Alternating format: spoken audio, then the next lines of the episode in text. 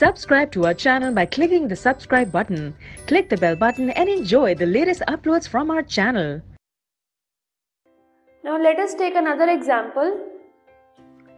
इस एग्ज़ाम्पल में a coin is tossed thousand times कितने टाइम हमने एक कॉइन को टॉस किया वो है thousand with the following frequencies आपको पता है एक कॉइन को अगर हम टॉस करेंगे तो दो चीज़ें आ सकती हैं या एक हेड आएगा या फिर टेल आएगा अब हमने एक कॉइन को थाउज़ेंड टाइम्स टॉस किया तो हेड जो है वो 455 टाइम्स आया और टेल 545 टाइम्स आया। फाइन सो so, आपको हर एक इवेंट की प्रोबेबिलिटी निकालनी हर एक इवेंट की मतलब हेड आने की प्रोबेबिलिटी निकालनी है और आपको टेल आने की प्रोबेबिलिटी निकालनी सो so, कैसे प्रोसीड करेंगे? हमने देखा था कि पिछले क्वेश्चंस में हमने जिस भी इवेंट की प्रोबेबिलिटी निकालनी थी उसे हमने न्यूमरेटर में लेकर डिवाइडेड बाय टोटल हमारे जितने भी आउटकम्स थे उससे हमने उसको डिवाइड कर दिया था।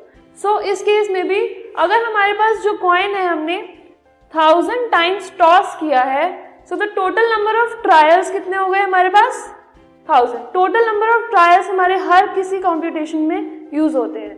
सो so, थाउज़ेंड जो है वो टोटल नंबर ऑफ़ ट्रायल्स है।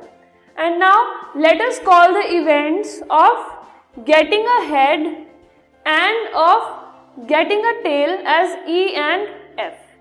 पिछले क्वेश्चन में भी हमने ये देखा था कि हमारे जितने भी हमें इवेंट होते हैं हम उन्हें नेम कर देते हैं। सो so, इसमें हमने हेड आने के इवेंट को E नेम किया एंड टेल आने को F किया। Fine so the number of times E happens जितनी बार ई होगा ई होने का मतलब क्या है? कि उतनी बार हमारे पास एक हेड आएगा। सो so, ई कितनी बार हुआ हमारे पास? 455 so the probability of E E तो हमारे पास इवेंट है हेड आने का। But probability of E head आने की प्रोबेबिलिटी क्या होगी? Number of heads divided by total number of trials कितने नंबर ऑफ़ हेड्स है हमारे पास? 455 एंड हमारे टोटल ट्रायल्स कितने हैं?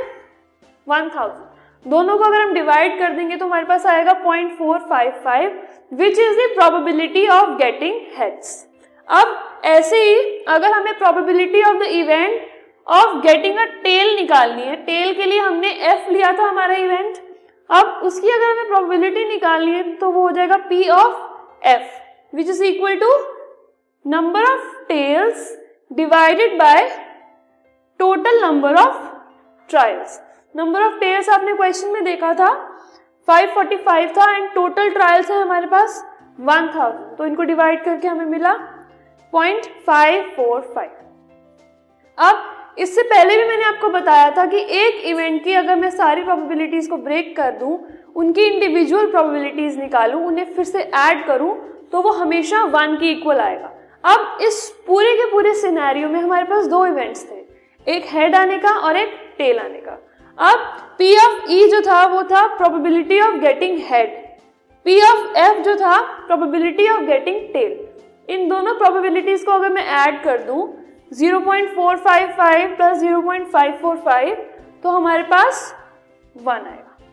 फाइन सो so ये भी प्रूव करता है कि हमने जो प्रोबेबिलिटी निकाली है, वो करेक्ट है। फाइन ई एंड एफ़ आपको पता है, जो हमारे जो दो इवेंट्स थे, उनके पॉसिबल ट्रायल्स थे। Now we move further to our next example